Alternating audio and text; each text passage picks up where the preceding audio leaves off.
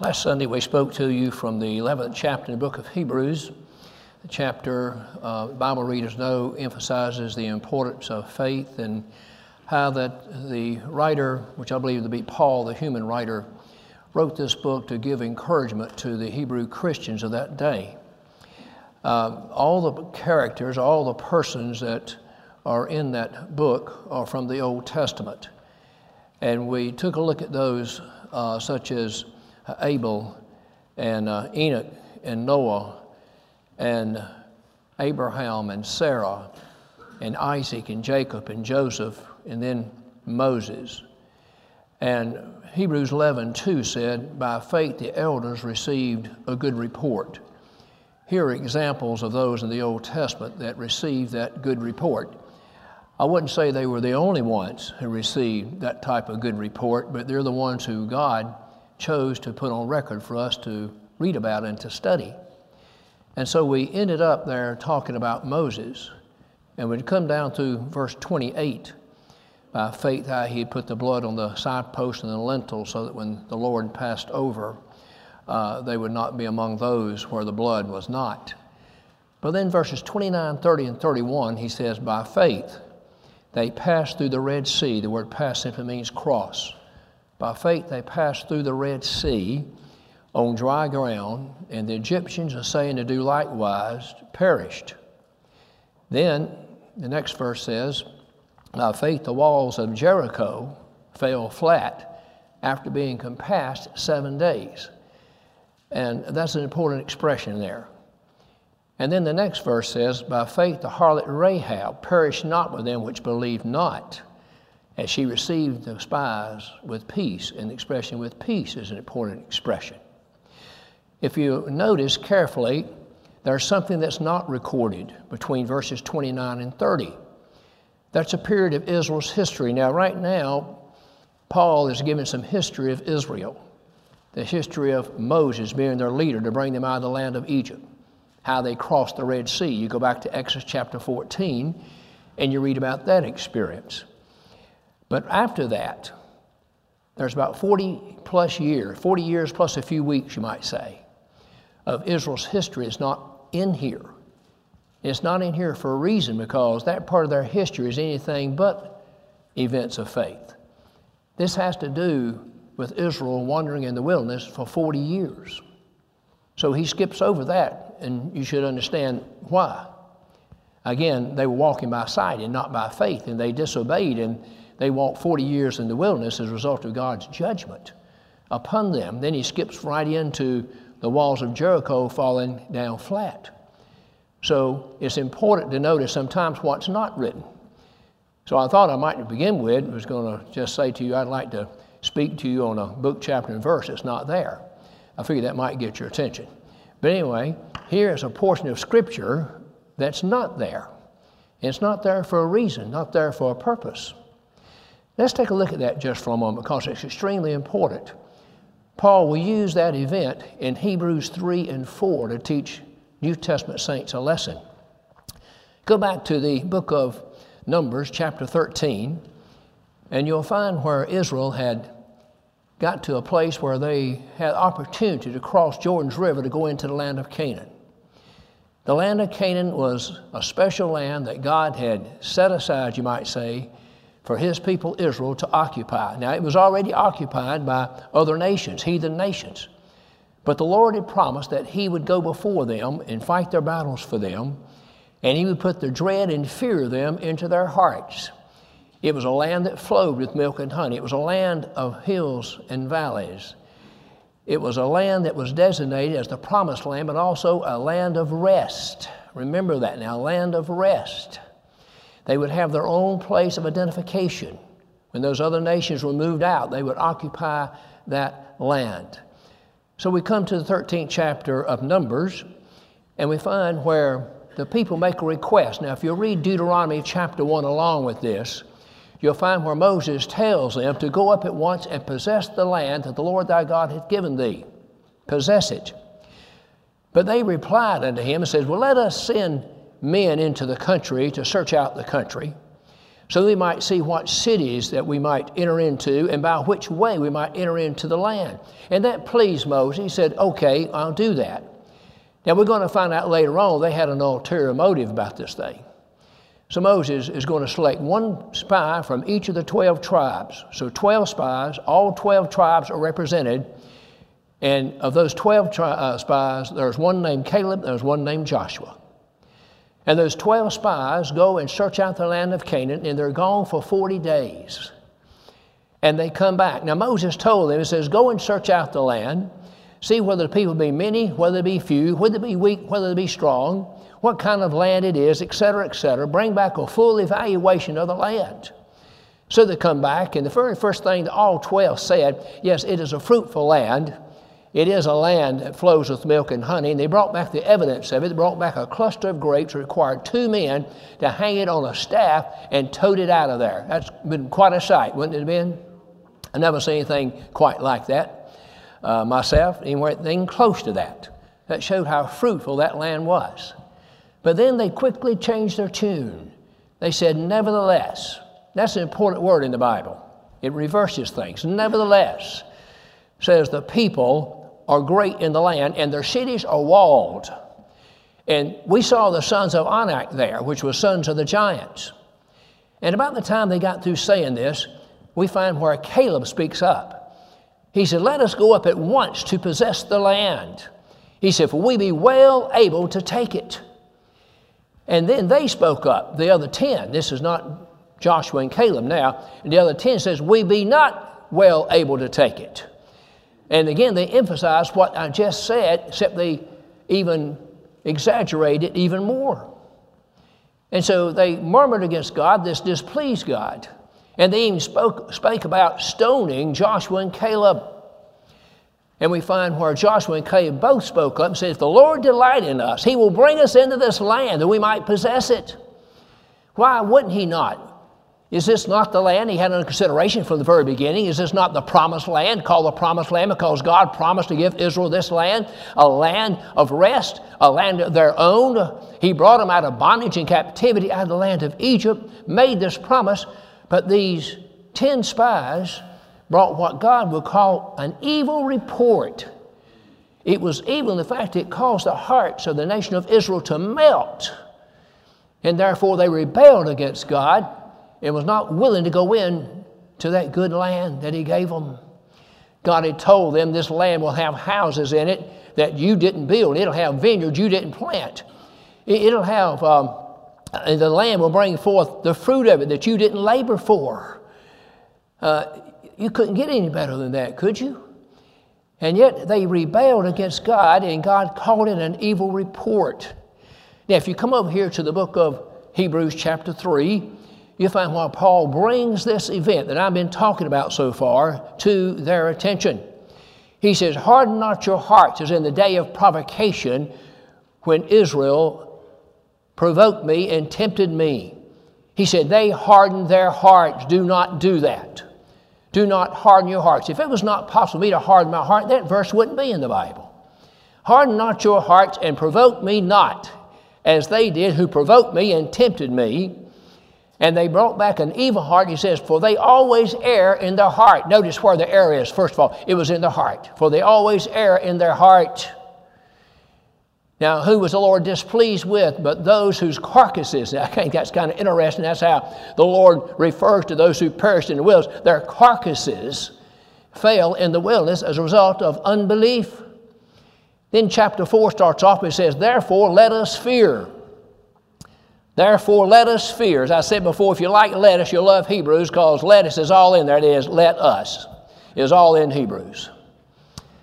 It's the Sally epistle. let us fear lest a promise be left us of entering into his rest. Now, notice, we have another rest under consideration. Land of Canaan was a rest from a natural, physical point of view for Israel, but there's another rest. Let us therefore fear lest a promise being left us, here's a promise that God has given unto us.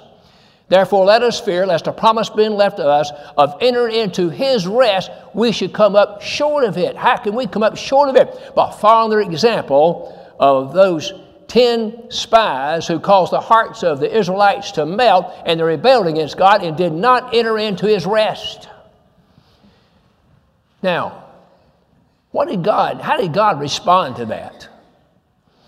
The Lord addressed them through Moses and told them, those 10 spies, there were 12 spies now, and 10 of those 10, 12 spies are going to perish by a plague. And then everybody from the age of 20 and older are going to perish in the wilderness. Here's some of the things they said. Why don't you bring us out into the wilderness for us to perish out here? When we were down in Egypt, at least we could, at least we sat by the flesh pots. And we had bread and cucumbers and onions and, and those kind of things to eat. Were there no graves in Egypt that you brought us out here into the wilderness to die?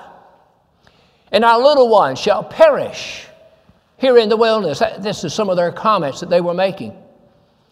And the Lord said unto them, Everybody from age 20 and above will perish in the wilderness. And your little ones that you said should perish, they will enter in to the land of Canaan. You spied out the land for 40 days. I'm going to give you 40 years. In the book of Job, we read where if we sow to the wind, we reap the whirlwind. You know, you always reap more than you sow, in a sense. You know what I mean? You put a, a, a you know, a, some corn in the ground. One kernel of corn goes in the ground, and, and then it comes up with a stalk, and oftentimes it has two ears, and on each ear is a lot of corn, right? So you get a lot more come out of the ground than what you put into the ground. It works both ways. If we sow to the wind, we shall reap of the whirlwind. He says, You will perish in the wilderness. Your carcasses shall fall in the wilderness over a period of years of 40 years. Now, here's what the Lord said unto them in the 19th chapter of Exodus, in verse 4. He says, You have seen what I did unto the Egyptians. Just to make it clear what happened to the Egyptians, God did it. You've seen what I did unto the Egyptians, and how I bare you on eagle's wings and brought you unto myself. When you go back to Exodus chapter 14, you'll find where the Lord tells Israel to stand still and see the salvation of the Lord. Tells Moses, stretch forth his rod, and he did. And God sent a strong east wind that night, and it blew upon the sea, and it departed in two great walls of water. And the Lord said, Stand still, see the salvation of the Lord. He says, For this day you shall see the Egyptians no more forever. Israel crossed dry shod to the other side. We then find the Egyptians, as we read in Hebrews 11, assayed, that is, they thought they could do the same thing and they start to cross, and God brings the two great walls of water back upon them, and they all perish. And chapter 14 ends by the Bible saying that Israel looked upon the Egyptians all dead on the seashore, every single one of them. They would never see them again, just like the Lord said. The Lord said that to them. He says now in Acts chapter 19, You have seen what I did unto the Egyptians. They had a mighty army. They had the most, the most powerful army on the earth at that time, but obviously no match for God. You see what I did unto the Egyptians and how I bare you on eagle's wings and brought you to myself. Now, here's the picture. All through the Bible, God uses the eagle to display things about His mercy and His grace and His power. Remember when He dealt with Jacob? You go to Deuteronomy chapter 32 and you'll see where He dealt with Jacob when he was in uh, that wasteland, that, waste, that desert land, that waste howling wilderness. And in chapter 32, you'll find where it says that uh, Jacob was the apple of God's eye. And he says, As the eagle uh, stirreth up her nest, and fluttereth over her young, and beareth them on her wings, so I alone did lead thee. Here's the same kind of a similar picture. How the Lord dealt with Jacob and uses the eagle here as an image and as a picture to display his, his compassion, his love, his care of Jacob. Go to Isaiah chapter 40. It starts off like this Comfort ye, comfort ye, my people, thus saith the Lord, declaring Jerusalem that a warfare is accomplished. I love the way it starts, but I also love the way it ends.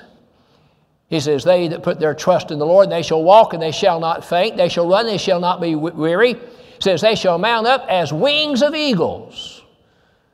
As wings of eagles. One of the four beasts that the Apostle John saw in Revelation chapter 4 had the face what? Of an eagle. Face of a lion, face of a man, face of a calf slash ox, and the face of an eagle. Of all the fowls of the air, the eagle is, represent, is represented as, you might say, the most majestic, the most powerful, the greatest of all. That's one of the reasons I'm sure the United States chose an eagle, you know, uh, as our representative in that regard. Then you go to Revelation chapter 12. In Revelation chapter 12, you're going to find where a woman brings forth a man child. See, there was a woman, who, she was clothed with the sun, the moon was under her feet, and a crown of 12 stars was upon her head. And she brought forth a man child. That man child, I do believe to be the Son of God. He was brought forth by the Jewish people the nation of Israel. And, but there was another great wonder. That was a wonder. There was another great wonder, which was a dragon, a great dragon. And that dragon made war with the woman and her seed. As we go toward the end of that chapter, in chapter 12, you'll find where it says, And the Lord gave the woman the wings of a great eagle, that she might fly into the wilderness for a time and times and a half. And there she was able to find a refuge and a sanctuary. And then eventually the earth opened up, uh, uh, you know, and helped the woman who had the testimony, her, her seed who had the testimony of Christ. And God defended her, but in His providence, you see the use of an eagle again. So you see what I did unto the Egyptians, how I bare them up on eagle's wings, you up on eagle's wings, and brought you unto myself. What a, what a beautiful picture we have of God's love and concern for these people. He said, Now, if you will hearken unto my voice and keep my commandments, he said, I will bless you, and ye shall be a peculiar treasure unto me above all the nations of the earth, for the earth is mine. The Lord says, The earth is mine, and you will be a peculiar treasure among all the nations of this earth right here unto me and I will make you a kingdom of priests and a holy nation. And you see, that's dependent upon their obedience. This is what the Lord said to them. Now, He also is going to tell them, back in Deuteronomy chapter 1, that they provoked Him and tempted Him 10 times. Now, now go back and try to find 10 times where they're tempted. Now, I come up a little short, but the Lord said, You're tempting me 10 times. So I'm going to take it. He was tempted 10 times. He was provoked and tempted ten times.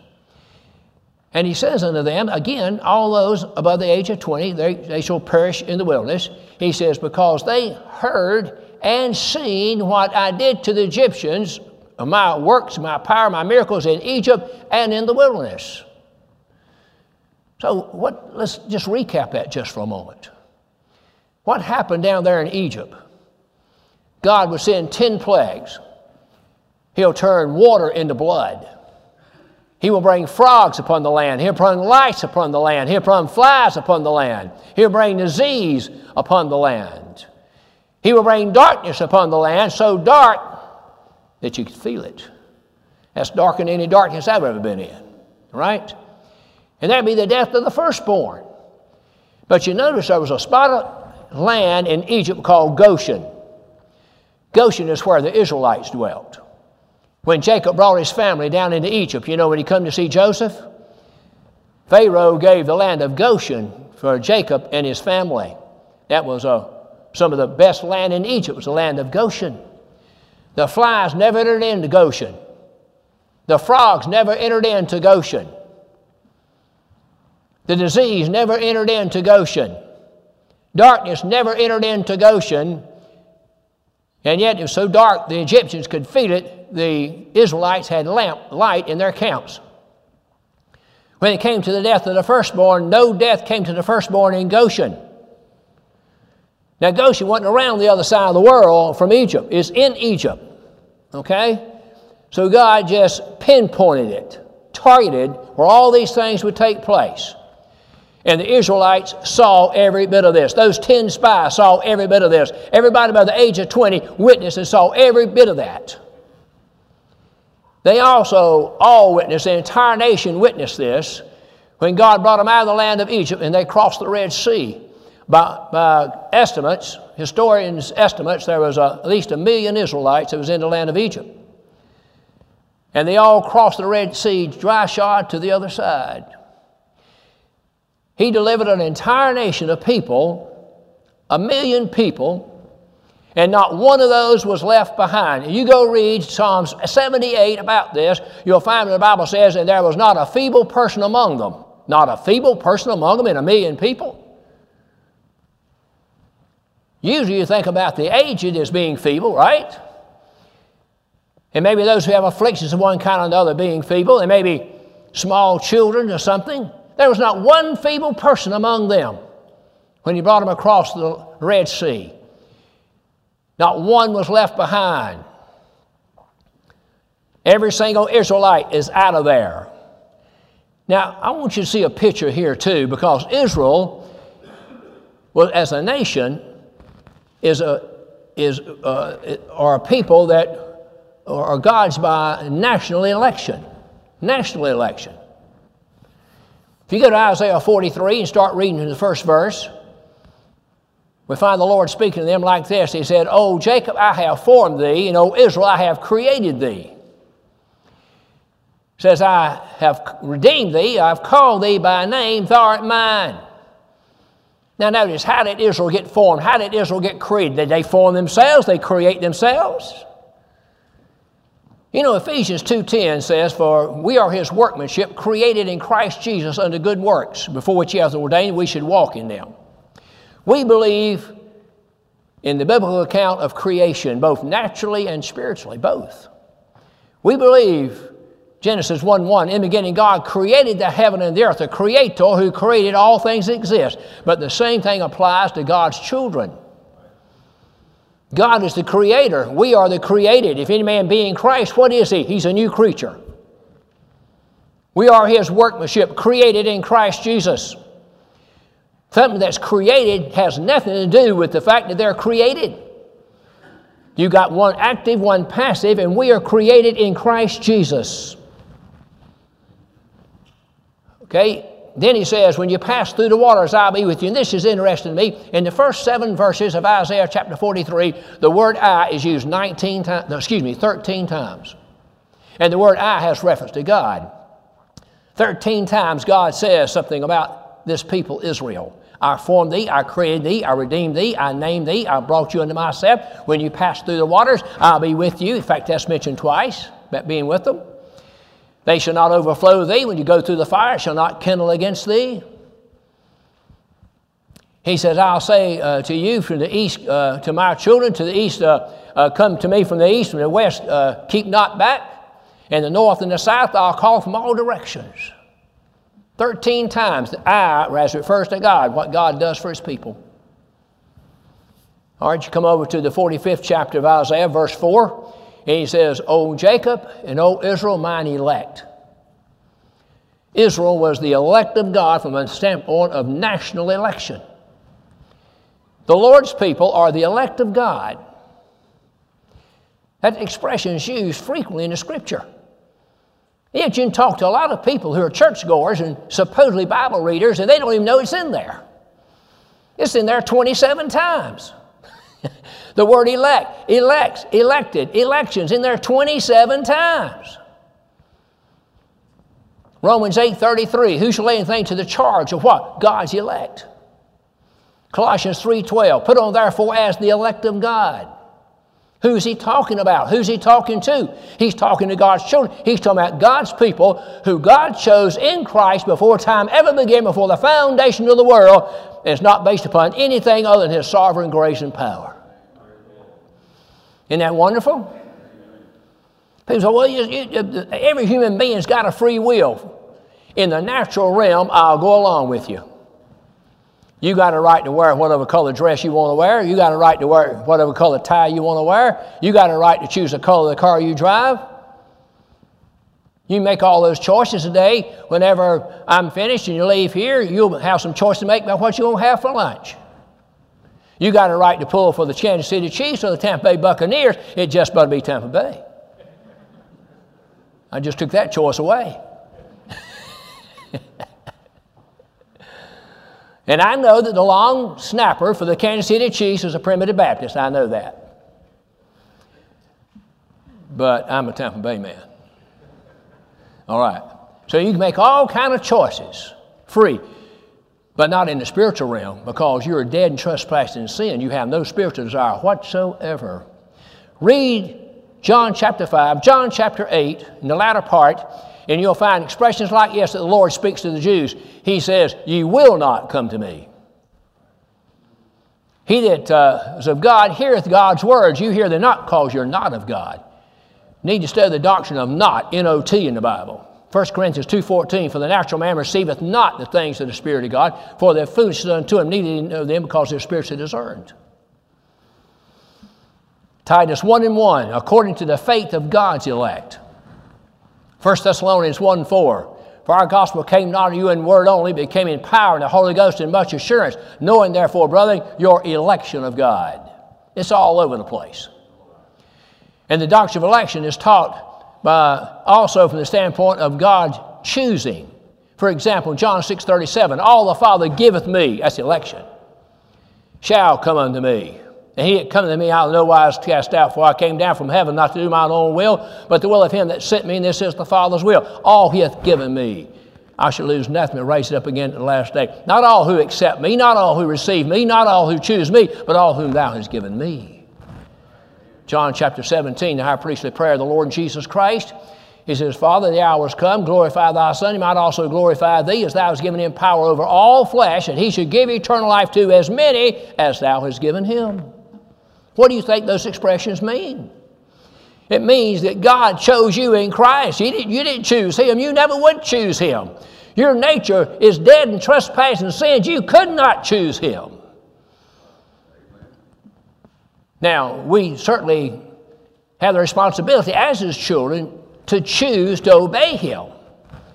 But now we're talking of fellowship and discipleship. We're not talking about relationship. There's a very vast deal of difference in relationship and fellowship and discipleship. Correct? All right, so God brings them out of there. All right, they see all that. Uh, they've seen things I've never seen. Right? All the things I've been talking about. Now, as they go in chapter 15 is the song where a, a, a song is written uh, and praise and honor the Lord. Glorious is the Lord, uh, for his right hand, his strong arm hath delivered us, and the Egyptians and Pharaoh and his chariots have all gone down to the depths of the sea as a great stone. What happens when you drop a rock in water? It goes right to the bottom, doesn't it? And that's the way the chariots and horses of Pharaoh's army, just like rocks, went right straight down to the bottom of the water. But they go out to the wilderness now after seeing all that, and they get thirsty. And the Bible says they came to Moses and says, We're thirsty, Moses. We need something to drink. They didn't say that. The Bible says they came and murmured. Why didn't they just come and say, Moses, we're thirsty. What's, what's the plan?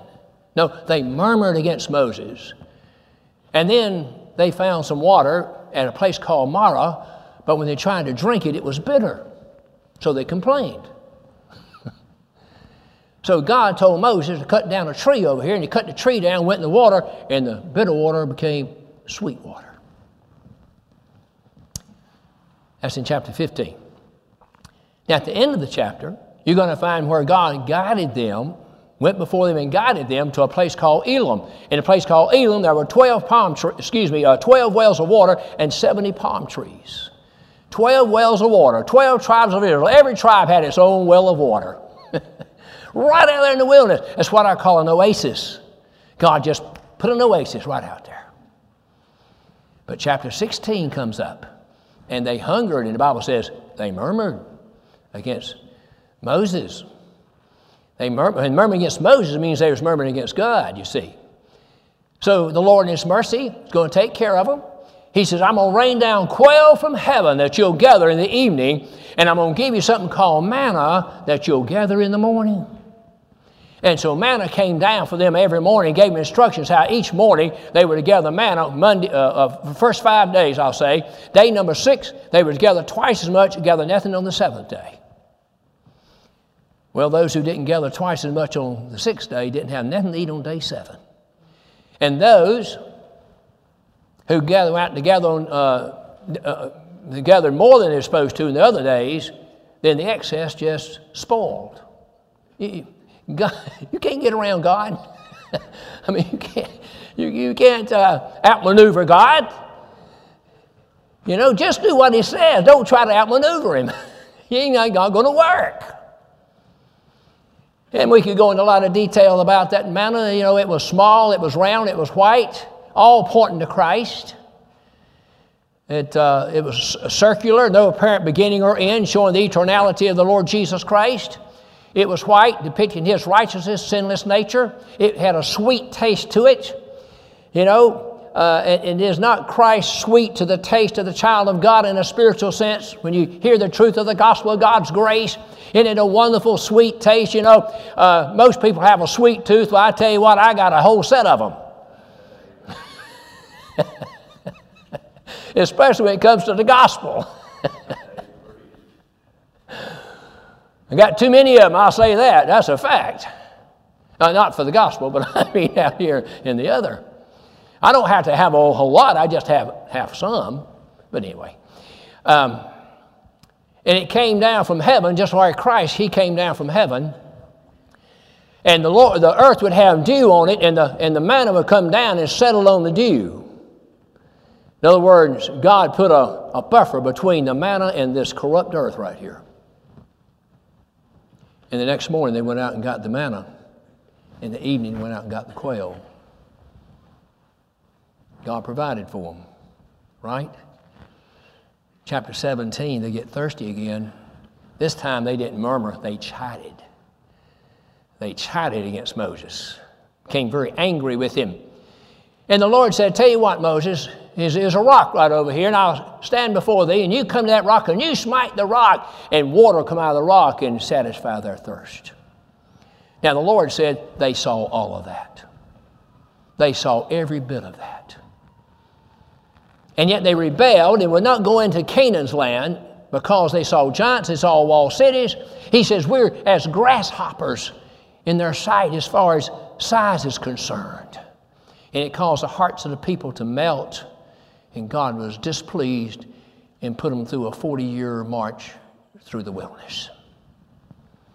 Just like the Lord said, after 40 years, everybody above the age of 20 passed on.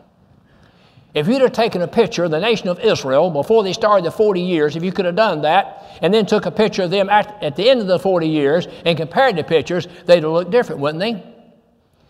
Because everybody over here above the age of 20 is not over here. And all the little ones over here now have grown up over here. Now, if you could look at a picture of Bethel Church 40 years ago, 20 years ago, and take a picture of Bethel Church today, not going to look the same. Because people in that picture 40 and 20 years ago, a lot of them have passed on. But we got new faces over here. See, things change as time goes on, right?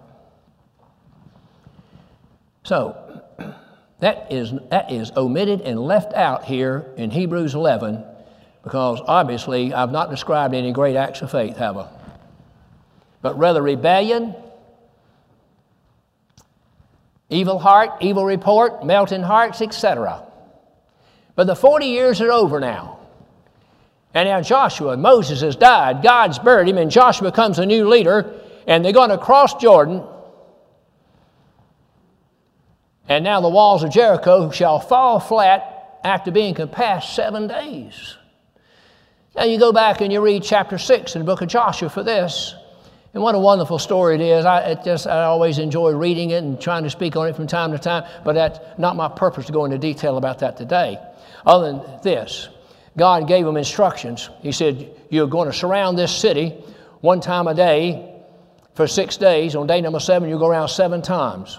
You'll line up a particular order. You have the, the men of war, then you have seven priests by, uh, blowing seven trumpets uh, behind them, seven priests, seven trumpets of ram's horns.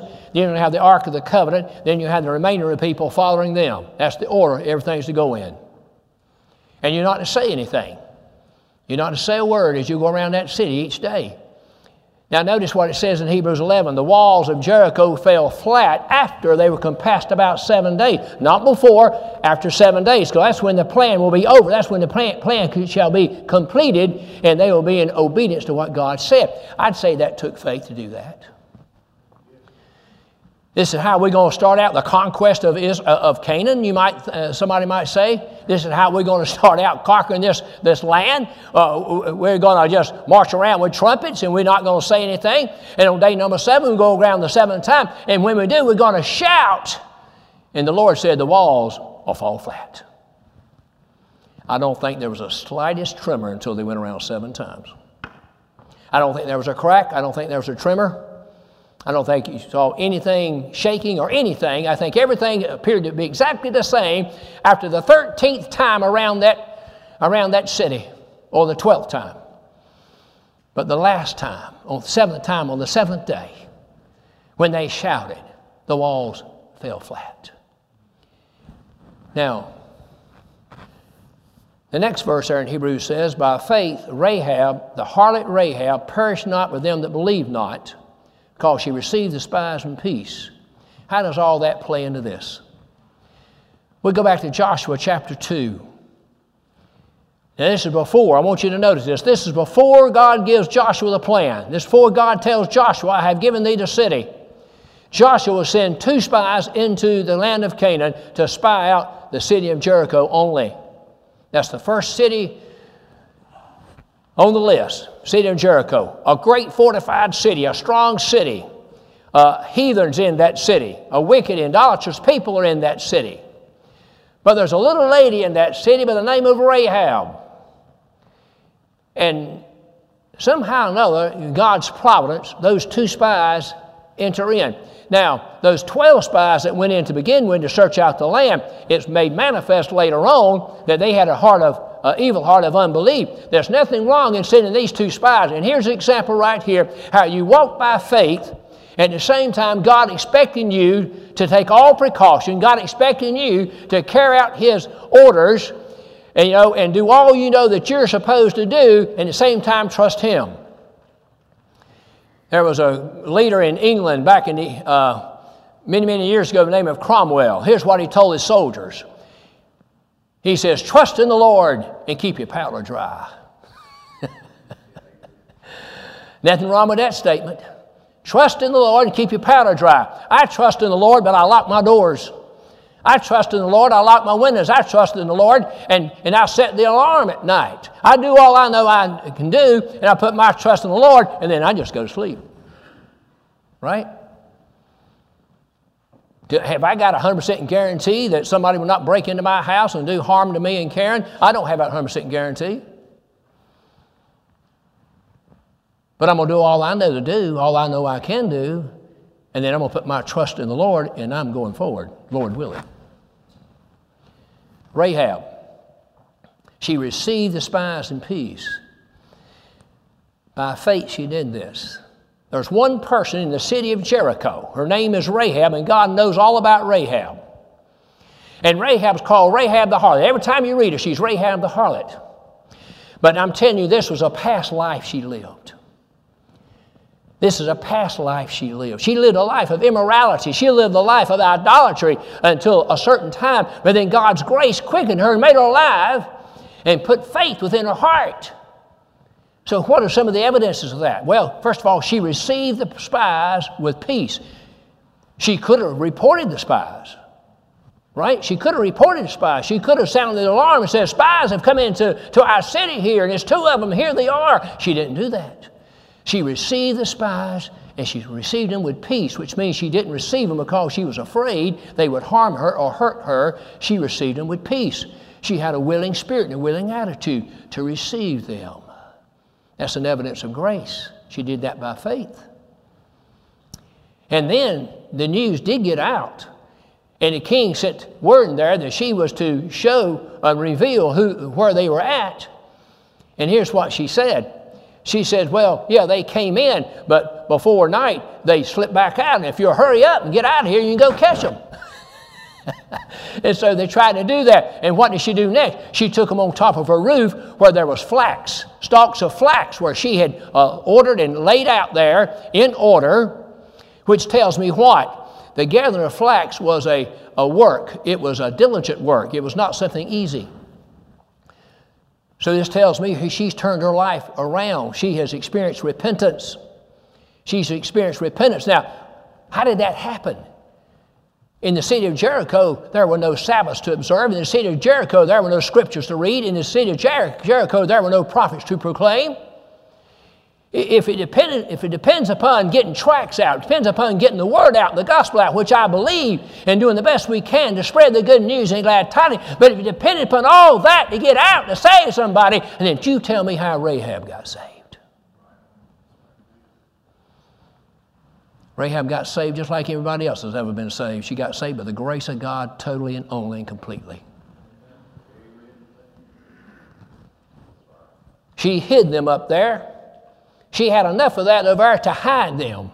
If you go to Proverbs chapter 31 and read about the virtuous woman, you'll see part of her description as being a virtuous woman is that she sought out flax and those things and worked willingly with her hands. Those stalks of flax later on, after they dried out, they used for spinning and for weaving and making clothes and things of that nature. That's the kind of life she's living now. But she did get that label. And I try to tell people, you know, all the time, especially young folks, you know, you're going to get a label. And once you get the label, it sticks with you. You know, that's the boy that always talks all the time in class. You can't shut him up. That, that did happen to one of our children. I'm not going to tell you which one. You can figure it out. all right. Somebody says, you know, I can't think that brother's name, but you know, they're always the first ones to church. Well, that's a good label. Somebody said, well, you know, I can't think of them, and you know, they're the ones who get here right at 11. You know, got that label. Now, they're the ones who are always smiling, always happy. And then there's the ones who never smile. You know, they never smile, got a frown on their face. You know, act like they got a burr in their saddle all the time. People got all kind of unique ways of describing you. And I do not want to hear what yours is of me, okay? we can do without that. Rahab the harlot was a harlot. Not anymore. Not anymore. It's interesting to me how, the, how we have so many examples in the Bible of people that would be oppressed and rejected of religious people, but showed more love for the Lord than other people. You take the woman over here in John chapter 4 at Jacob's well, the Lord interaction between her and the Lord. You know, she was married five times, and man she was living was not her husband. That's what the Lord told her. But boy, the Lord turned her life around, I tell you that. Before it was all over with, she says, I know the Messiah shall come. And then when the Lord revealed him as being the Messiah, she ran back, says, Come see a man which told me all things that I ever did. Her testimony was wonderful.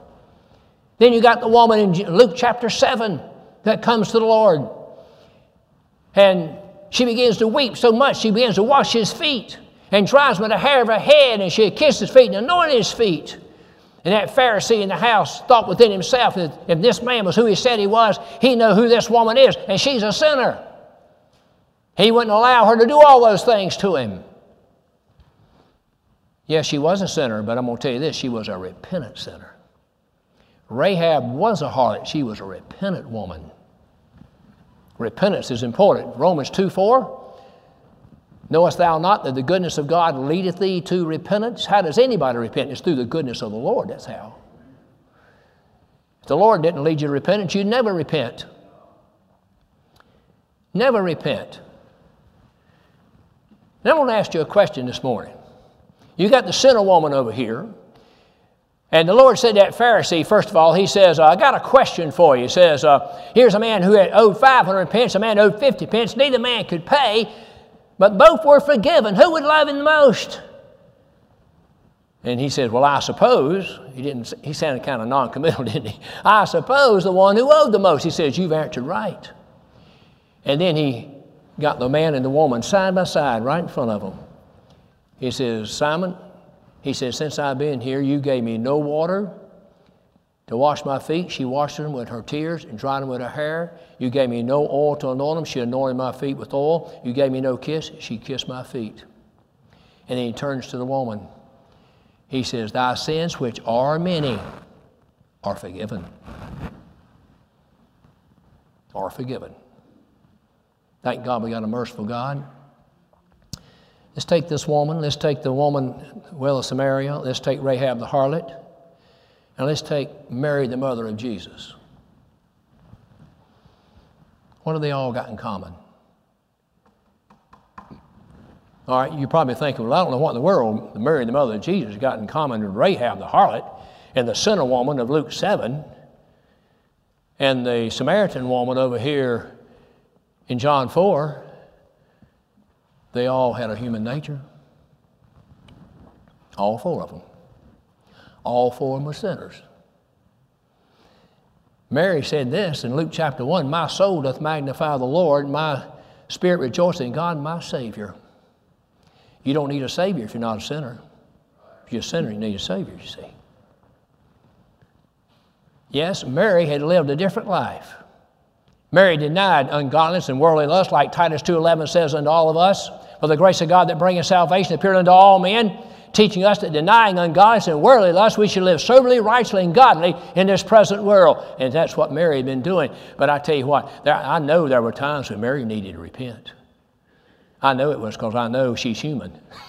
and there's never been a human that walked the face of this earth. The most godly person you've ever known in your life, and of course you might all know automatically goes to your grandmother.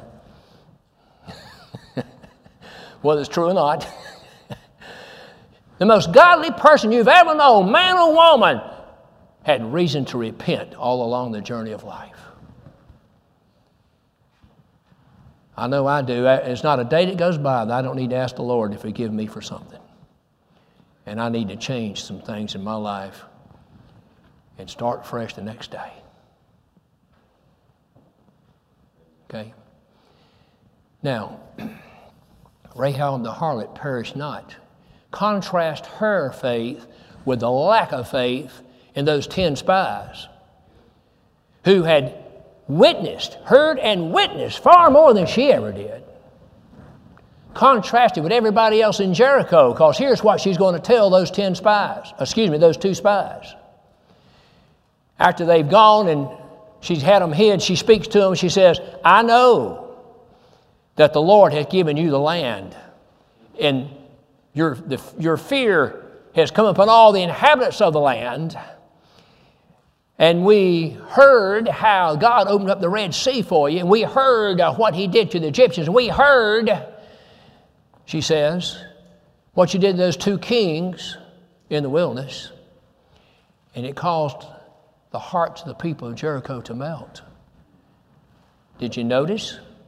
She's the only one that responded this way. Not another single person in Jericho did, only her. Okay? And then she says, I beseech thee, as I've shown kindness to you, show kindness to me. She says, When you come and take the land, she says, Deliver me and my family, my mother, my father, my brethren, my, our household, and give me a token of this. And the spy says, Our life for yours. And then here's something really interesting. The Bible tells me where she lived. She lived in a house on the wall. Her house was on the wall of Jericho, and she dwelt in the house. And this is all before the Lord ever gives the instructions to Joshua how to take that city and the walls falling flat. What's going to happen the walls fall flat? her house is on the wall. To begin with, her house is in a very strategic position because she's going to let those spies uh, help them escape by letting them out a window of her house on the wall by a rope or a cord. She couldn't have done that had her house not been on the wall. Right? And then they tell her, they said, You take a scarlet line and you hang it out the window. And when we come and take the city, when we come and take the land, we'll see the scarlet line and you'll be spared. So she put a scarlet line out the window. That scarlet line was for identification. It separated her from everybody else in Jericho. Right? So they come and they carry out the plan They march around the city on that seventh day, seven times, they shout, and the wall falls flat. Universally, with the exception of one place the wall where her house was at. And her and all her house. See, in order to have this sanctuary, they all had to be in the house.